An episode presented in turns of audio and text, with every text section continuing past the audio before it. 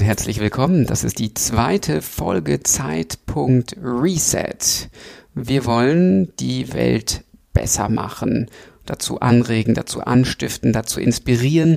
Wir, das sind Christoph, Christoph Fluger, der sitzt in Solothurn in der Schweiz und gibt dort auch den Zeitpunkt in äh, Buchform raus. Und meine Wenigkeit Ole Skambrax. Im Moment sitze ich hier in Nordrhein-Westfalen und bin gerade Papa geworden zum zweiten Mal. Und Christoph, du hast nicht wenig Anteil an ähm, dem Namen unseres zweiten Kindes. Das ist mir überhaupt nicht bewusst. Ist mir ein bisschen, also peinlich, nein, aber äh, naja, gut, wie heißt, wie heißt es denn? Oder sie? wie heißt es denn? Sie heißt Rana und mit zweitem Namen heißt sie Amargi. Oh, was heißt denn da? Was, was bedeuten die Namen? Rana ist altpersisch und das bedeutet so viel wie besondere Person. Und Amargi ist ein äh, altes sumerisches Wort, was ich in einem Buch von dir gelesen habe. Und zwar ist das das Wort für die Jubeljahre. Ah, ja, genau, genau. Ah, das ist aber schön. Das ist wunderbar. Ne? Schöner Name. Jubeljahre werden wir brauchen. Sonst kommen wir nicht aus der Krise heraus. Das ist für mich sonnenklar. Dieses Wort Amagi heißt gleichzeitig Rückkehr zur Mutter, also zum Mütterlichen. Und das fanden wir beide, also meine Frau und ich fanden das sehr schön und auch sehr passend und ähm, deswegen braucht überhaupt nicht peinlich sein. Vielen Dank. Ja, ja, sehr schön. Gut, also, was sind, die, was sind deine Themen heute? Viel Positives und zwar in Form eines Videos, eines französischen Videos von Didier Raoult. Das ist ein Professor aus Marseille der ist ungefähr so von der Popularität vergleichbar mit Christian Drosten, aber von einem ganz anderen Kaliber. Und der hat auch eine ganz andere Auffassung und Lesart dieser Krise. Ja, ich habe das geschaut und danach ging es mir gut, weil kurz zusammengefasst, was sagt dieser Mensch, Didier Raoult? Er sagt, die Epidemie befindet sich weltweit auf einem absteigenden Ast. Und die Geschichte einer zweiten Welle, das gab es noch nie bei einer Infektionserkrankung der Atemwege. Also auch nicht bei der spanischen Grippe, die ja immer so als, als Beispiel dient. Ähm, da erklärt er, dass 97 Prozent der Toten an der spanischen Grippe, die kamen durch bakterielle Zusatzinfektionen und gegen die gab es eben damals keine Antibiotika, sowas wie Staphylokokken oder Pneumokokken und so. Und deswegen sind die Zahlen der spanischen Grippe so dermaßen in die Höhe gegangen damals. Das hat nichts mit Covid-19 zu tun und äh, das kann man auch überhaupt nicht vergleichen. Und an, ansonsten gibt es keine zweiten Wellen. Er ist ziemlich alternativ er ist auf jeden Fall eine Persönlichkeit, eine singuläre Persönlichkeit, die seinesgleichen sucht. Wirklich ein Meister seines Faches, hat auch in diversen sehr angesehenen Wissenschaftsmagazinen äh, publiziert, von Nature bis zu Science und so weiter und so weiter. Und der hat Leute jetzt zur Corona-Zeit behandelt in Marseille mit sehr, sehr, sehr guten Erfolgen. Er sagt, es gibt einen Weg, wie man Patienten heilen kann, äh, die eben Covid-19 haben. Dieser Weg, den hat er sehr eindeutig beschrieben, hat das schon sehr früh gemacht in wissenschaftlichen Kreisen und es ist eine unglaubliche Polemik entstanden. Es geht hier um den Stoff Chloroquin, oder Hydroxychloroquin. Er verabreicht das Ganze zusammen mit einem Antibiotikum, also äh, einmal dieses Chloroquin und dann dieses Antibiotikum. Chloroquin, das ist ein Medikament, was sehr preiswert ist, was überall auf der Welt vorhanden ist. Es ist ein Medikament, was seit Jahrzehnten sich auf dem Markt befindet, wird vor allem in der Malaria-Prophylaxe eingesetzt und äh, auch bei Rheuma, bei Rheumapatienten. Also kurz gesagt, es ist ein preiswertes Medikament, was äh, überall äh, vorhanden ist und deswegen eine Behandlung mit Chloroquin auch kein Problem darstellt. Und er hat eben herausgefunden, dass äh, zusammen mit diesem Antibiotikum die Menschen sehr schnell keine Symptome mehr haben und äh, das Virus dann auch nicht mehr feststellbar ist ist. So. Komischerweise wurde aber Hydroxychloroquin im Januar verboten, beziehungsweise in Frankreich auf eine Liste der äh, gefährlichen Medikamente gesetzt. Ja, ja. Also die, das spürt man wirklich, wie das Eliten-Frankreich funktioniert, nicht? Man hat also das Medikament rezeptpflichtig erklärt, dann äh, hat man, äh, also erst hat man daraus äh, Erkenntnisse angezweifelt, ja, interessant, aber müssen wir noch nachprüfen, obwohl er ja seine Erfolge tatsächlich sehr gut dokumentieren konnte. Dann sind plötzlich die staatlichen Reserven von Chloroquin sind verschwunden. Die waren nicht mehr auffindbar, wie vom Erdboden verschluckt. Und das Institut von Rau, das äh, verfügte über ein internationales wissenschaftliches Qualitätssiegel. Ich weiß aber leider nicht mehr genau, wie das heißt. Und diesem Institut wurde dann aufgrund einer Intervention staatlicher französischen Stellen dieses Qualitätssiegel entzogen. Nicht als eines der besten Institute in Virologie und Epidemiologie. Und schließlich durfte der französische Pharmakonzern Sanofi ein Chloroquin-Präparat gegen Covid-19 ankündigen. Nicht? Mhm. Und äh, da, da weiß man noch nicht, wie viel das kostet. Ich habe nachgeschaut. Eine Chloroquin-Therapie äh, während 14 Tagen kostet 4 Euro. Mhm. Also das ist sehr, sehr günstig und ich nehme an, das Sanofi-Präparat wird ein, ein, ein x-faches davon kosten. Solche Preisunterschiede kommen in der Pharmabranche vor. Durchaus, ja. Ja, das ist ein Skandal. Es gibt allerdings, das muss man sagen, es gibt eine Kontraindikation gegen dieses Chloroquin. Es gibt gewisse Patienten, die kann man aber äh, eruieren, nicht? Äh, die haben eine Unverträglichkeit für dieses Medikament und die sollten das nicht einnehmen.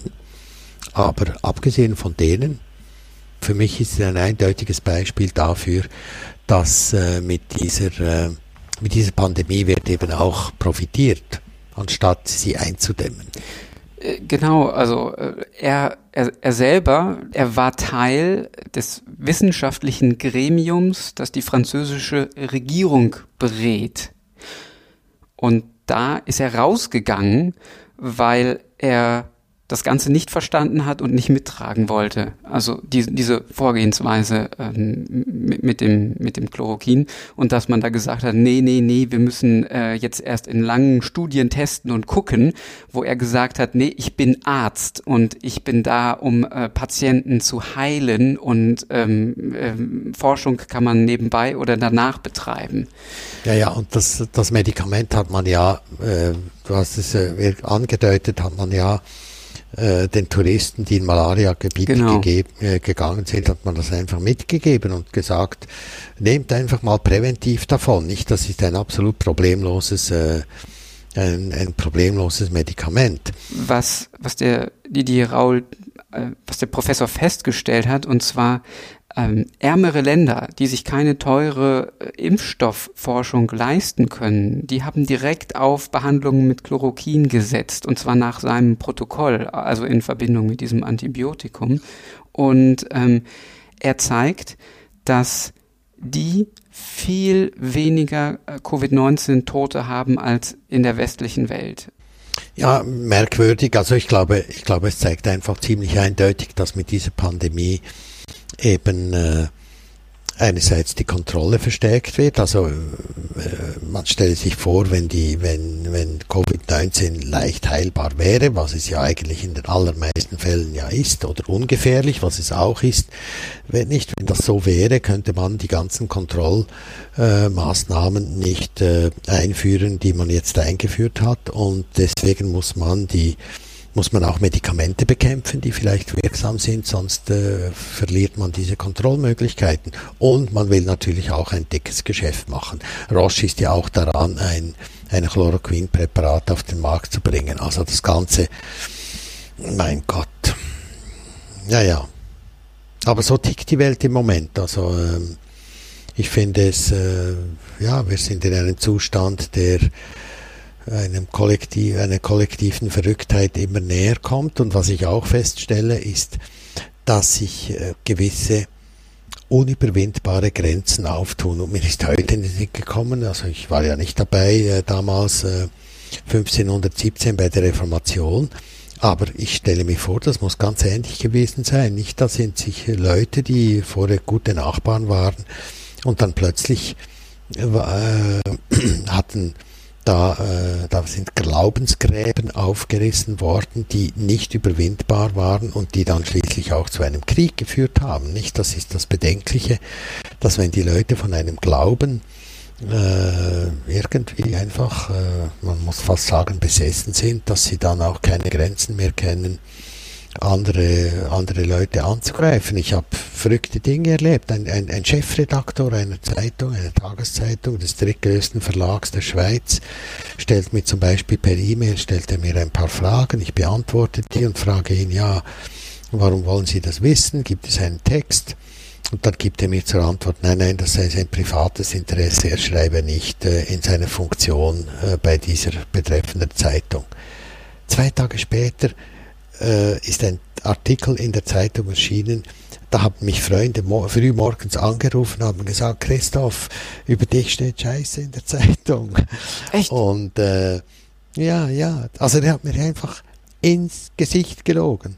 Unglaublich. Zur Strafe habe ich seinen Artikel nicht gelesen. Sehr gut. Also ich habe ja. mir die Zeitung gekauft, ich bin da nach Hause gekommen und habe gedacht, nein, also jetzt da abends äh, einen, einen Artikel zu lesen, wo du da wirklich schlecht wegkommst, das musst du dir jetzt nicht mehr antun. Habe es da irgendwo an den Boden gelegt äh, in meinem Entree, also bevor vor der Wohnungstüre und äh, habe dann meine Schuhe draufgestellt und seit, seit zweieinhalb, drei Wochen, drei Wochen jetzt ist mittlerweile, ist, das, ist die Zeitung eine, eine, meine Schuhablage. Ich habe ihn immer noch nicht gelesen. Und ich werde ihn auch nicht lesen. Aber ich werde dem Verleger einen Brief schreiben, dass er ein Personalproblem hat.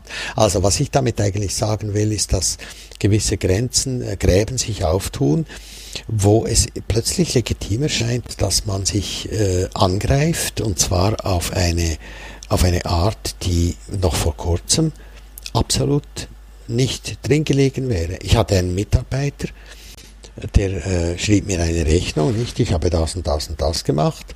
Und zwei Tage später publiziert er auf seiner eigenen Webseite einen, äh, einen offenen Brief an mich, was, äh, wie bescheuert es sei, äh, die Pandemie als äh, relativ harmlos darzustellen und er sei da und so weiter.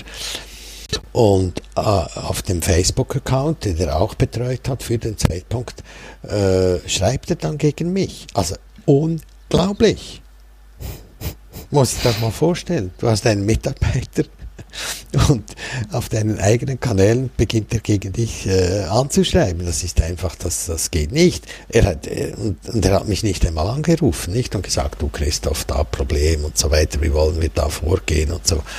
Äh, nichts derartiges, sondern einfach gewissermaßen aus dem Hinterhalt scharf geschossen.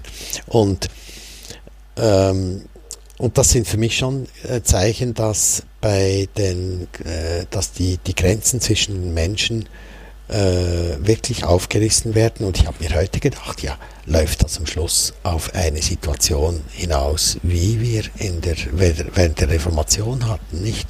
Mhm. Und also man muss damit leben lernen. Man kann auch in einem Irrenhaus, kann man, kann man vielleicht nicht gut leben als Gesunder, ähm, aber man kann leben und man muss es auch lernen, nicht? Man muss lernen, mit dieser Verrücktheit umzugehen. Es ist natürlich besonders dann schwer, wenn das in der eigenen Familie äh, passiert. Ne, ich, ich habe gerade hier so einen Fall, ich, ich sitze heute Abend hier bei einer Freundin, einer guten Freundin, die wir übrigens in Tamera kennengelernt haben. Grüße nach Portugal ja. in, in, in die Gemeinschaft. Und die ist gerade mit ihrem Mann nicht nur wegen Corona, aber Corona hat es quasi zum Überlaufen gebracht. Also die, die ähm, geraten immer wieder aneinander, weil die einfach verschiedene Lesarten dieses Moments haben.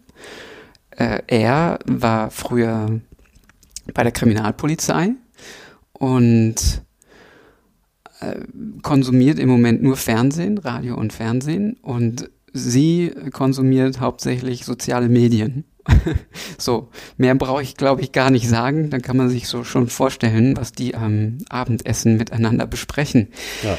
Also, das ist ganz schwer im Moment. Da verstehe ich wiederum auch Menschen, die das weit von sich wegschieben und sagen so, ich will mich damit überhaupt nicht befassen, weil ich habe dafür keine Energie oder ich will mich da auch nicht auf, auf eine oder die andere Seite stellen. Ja, aber früher oder später wird dieses Thema uns alle einholen und ich denke, ähm, man sollte sich auf relativ anstrengende Zeiten gefasst machen, also auch äh, längere Phasen, wo wirklich die, wo es den Leuten nicht gut geht. Corona ist ja nur der Auslöser, nicht? Die Welt zerbricht nicht an Corona, sondern mit Corona, nicht? Also die Probleme, die wir auf der Welt hatten und die jetzt langsam virulent werden, die hatten wir schon äh, Jahre und Jahrzehnte. Jahrhunderte sogar. Ja, kann man sagen. Und ich meine, in gewisser Hinsicht kann man sagen, okay, der Materialismus generell nicht. Ja. Äh, das ist äh, das fundamentale Problem. Ähm, wobei, und, und, und das hat natürlich, der Materialismus hat eigentlich schon immer existiert, also äh, dass der Mensch seine geistige Natur völlig äh, verleugnet oder nicht wahrnehmen will. Äh, ich denke, das liegt zuunterst unter all dem. Aber das ist eigentlich bereits wieder eine Art Glaubensfrage nicht geworden. Nicht ist der Mensch ein geistiges Wesen oder ist er einfach ein Hirn, das da mit Neuronen und so weiter verbunden ist und zu gewissen Denkleistungen fähig ist. Mhm, ja, ja, ja. Meine Meinung ist ganz klar, nicht? Also da, da gibt es übrigens auch sehr interessante Forschung. Wir schweifen da jetzt gerade ein bisschen ab, nicht? Aber die, die, die Corona-Krise weckt eben auch sehr viele geistige, philosophische Fragen, spirituelle Fragen. Mhm. Und ähm, da hat ein holländischer Kardiologe, der war Notfallmediziner, der hat sehr viele sehr schwere, sehr schwere Fälle behandelt und äh, ich glaube über 300 Naht, äh, Menschen mit Nahtoderlebnissen. Er hat dann die, mhm. diese Nahtoderlebnisse ausgewertet und ich glaube, sein, sein Aufsatz ist sogar im Lancet oder so erschienen, also in einer sehr, sehr äh, wichtigen äh, Zeitschrift, Fach, äh, Wissenschaftsjournal.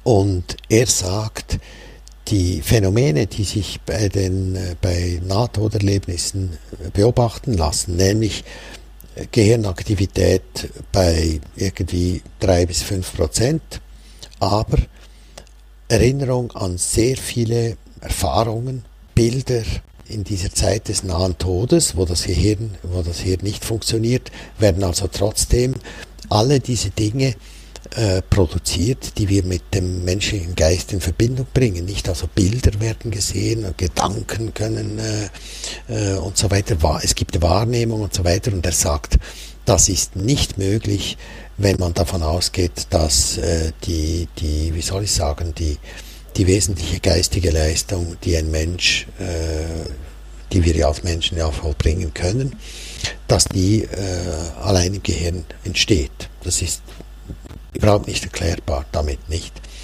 Und ich finde das ein sehr, äh, ein sehr schönes Beispiel, das eigentlich eine Türe aufstößt, in eine Welt, die, in der wir, der wir schlussendlich auch sehr zuversichtlich sein können. Nicht, wir sind kein Körper, sondern wir haben einen, wir sind ein, im Wesentlichen ein geistiges Wesen und sind auch zu entsprechenden Erkenntnisleistungen fähig. Nicht, das finde ich sehr beruhigend und schön. Aber wir sind nicht mehr bei Corona und äh, was hast du denn sonst noch mitgebracht? Mach du erstmal. Also, Corona, die Corona-Krise gibt ja sehr viele Probleme, nicht? Das wissen wir, aber man kann auch sehr gut Geld verdienen damit. Jeder versucht gerade irgendwie noch was rauszuschlagen, ne? Genau. Aber äh, am meisten schlagen natürlich die heraus, die schon sehr viel haben. Also da gibt es einen Bericht des Institute for Policy Studies. Das ist ein Think Tank, ein linker Think Tank in Washington. Und der hat ausgerechnet, dass das Nettovermögen der extrem wohlhabenden Elite Amerikas innerhalb von nur 23 Tagen um 282 Milliarden Dollar gestiegen ist. Okay. Unglaublich. Und das in einer Zeit, wo die Prognosen jetzt so sind, dass, dass, äh, das Bruttoinlandsprodukt, also es geht hier um die, die amerikanischen äh, Superreichen nicht, wo man also davon ausgeht, dass äh, das Quartal mit minus 40 Prozent abschließen wird. Also alle müssen die Gürtel länger schnallen, aber die, die, die Top-Milliardäre machen also da echt Kasse. Am meisten hat natürlich der Jeff Bezos hat dazugelegt, der Amazon-Mann. Der hat seit dem 1. Januar, wo steht, hat er ungefähr 23 Milliarden mehr eingenommen. Allein in den letzten, also seit dem 1. Januar. Und der bezahlt ja seine Leute so schlecht. Ja. Das in Texas haben die, die Amazon-Angestellten, ein Drittel der Angestellten sind auf Food Stamps. Echt? Also die, die kriegen Lebensmittel, Sozialhilfe. Das ist natürlich ein riesiges Problem. Also was macht der Bezos? Er gründet eine wohltätige Stiftung, wo man spenden kann und die unterstützt dann die Amazon-Mitarbeiter. Es ist sowas von bescheuert. Wo, wo, er dann seine, seine, seine Steuern hinführen kann, abführen kann, oder? Ne? Äh, aus diesem Podcast kann man auch sagen, dass man, dass man einfach nichts bei Amazon bestellen kann. Ich bin nicht ganz, ganz konsequent, wenn ich ein Buch aus den USA bestelle, dann äh, bestelle ich das bei Amazon, weil ich finde, die sollen die Spesen tragen und nicht der, äh, der arme Buchhandel, der dann ein Buch aus den USA äh, teuer bestellen muss, nicht. Also, das sind die einzigen Ausnahmen. Ich habe auch noch nie Eier auf Amazon gekauft. Bücher allerdings schon, aber äh, seit äh, geraumer Zeit mache ich es nicht mehr. Das, äh, ja. Sehr gut. Dann sind wir da ja äh, unter uns und ich hoffe, die, die paar wenigen Hörer, die dazu hören, dass die, das, äh, dass die da gleicher Meinung sind. Zumindest da sind wir uns einig.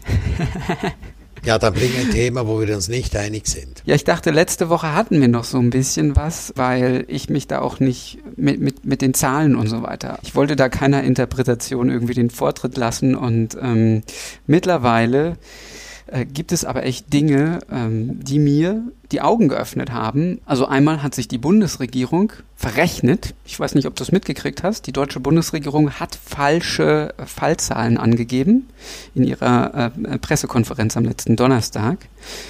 Sie haben 10.000 Corona-Infizierte zu viel draufgepackt und ähm, daraufhin hieß es, ja, ja, die sogenannte Lockerung oder wie, wie Christoph, wie du es nennst, die, die verschärfte Lockerung sei kontraproduktiv, weil eben die Zahlen wieder nach oben gehen. Da klingelt es auch bei dir, nicht? Da, da wäre ich zumindest hellhörig, aber wo es wirklich bei mir geklingelt hat, was ich nicht, was ich nicht glauben wollte, die Bundesregierung plant tatsächlich die Vorbereitung einer faktischen Impfpflicht am 11.05. wird es im Bundestag im Gesundheitsausschuss eine öffentliche Anhörung geben und dann ist geplant am 15. Mai das Infektionsschutzgesetz, äh, was ja eh im Moment mit heißer Nadel gestrickt wird, ähm, dieses zu ändern. Paragraph 28, erster Satz, ähm, soll geändert werden. Ich kann das mal kurz zusammenfassend vortragen. Also es soll dann heißen, bei der Anordnung und Durchführung von Schutzmaßnahmen ist in angemessener Weise zu berücksichtigen, ob und inwieweit eine Person die bestimmte übertragbare Krankheiten nach dem Stand der medizinischen Wissenschaft wegen eines bestehenden Impfschutzes oder einer bestehenden Immunität nicht oder nicht mehr übertragen kann. Von der Maßnahme ganz oder teilweise ausgenommen werden kann. Also ist das die Geschichte mit dem Immunitätsausweis? Jein, also der Immunitätsausweis hat damit zu tun. Im Immunitätsausweis soll stehen, ob man geimpft ist oder immun ist, genau. Aber im Prinzip geht es hier um diese Schutzmaßnahmen. Ne? Also man kann gewisse Menschen, die eben immun sind von diesen Maßnahmen, von den Schutzmaßnahmen ausnehmen. Das heißt, diesen kann man äh, gewisse Freiheiten wieder gewähren und den anderen eben nicht. Das ist letztendlich, was dieses Gesetz aussagt. Ja. Und wenn wir gucken nach China, wie funktioniert das da?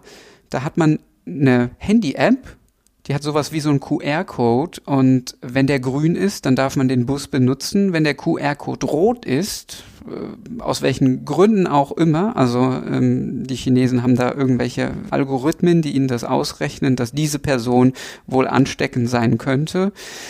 Naja, auf jeden Fall funktioniert die U-Bahn-Karte dann eben nicht. Das soll jetzt nicht heißen, dass das in Deutschland passiert, aber es ist auf jeden Fall mit dieser Änderung des Gesetzes möglich. Also es wird jetzt hier nicht von einer Zwangsimpfung gesprochen, aber es führt dazu, dass man die Gesellschaft auf jeden Fall teilt.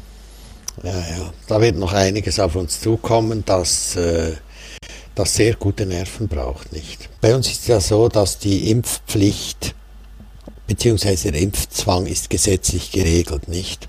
Da kann man nur bestimmte Personenkreise kann man zur Impfung verpflichten. Daran, da hat man dabei an, an Pflegepersonal gedacht. Also man kann nicht die ganze Bevölkerung einem Impf, Impfzwang aussetzen. Und ich denke, äh, das werden da, die Notrechtsverordnungen werden im Juni dann in ordentliches Recht übergeführt.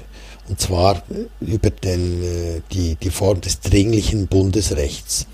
Beim dringlichen Bundesrecht, das tritt in Kraft, wenn das Parlament es äh, beschlossen hat und die, der Souverän, also das Volk, kann dann, äh, hat dann eingeschränkte Volksrechte. Nicht, wir können ja jedes Gesetz zu Fall bringen, in dem 50.000 50.000 Bürgerinnen und Bürger sagen, wir wollen eine Volksabstimmung darüber, dann muss es eine Volksabstimmung geben. Mhm.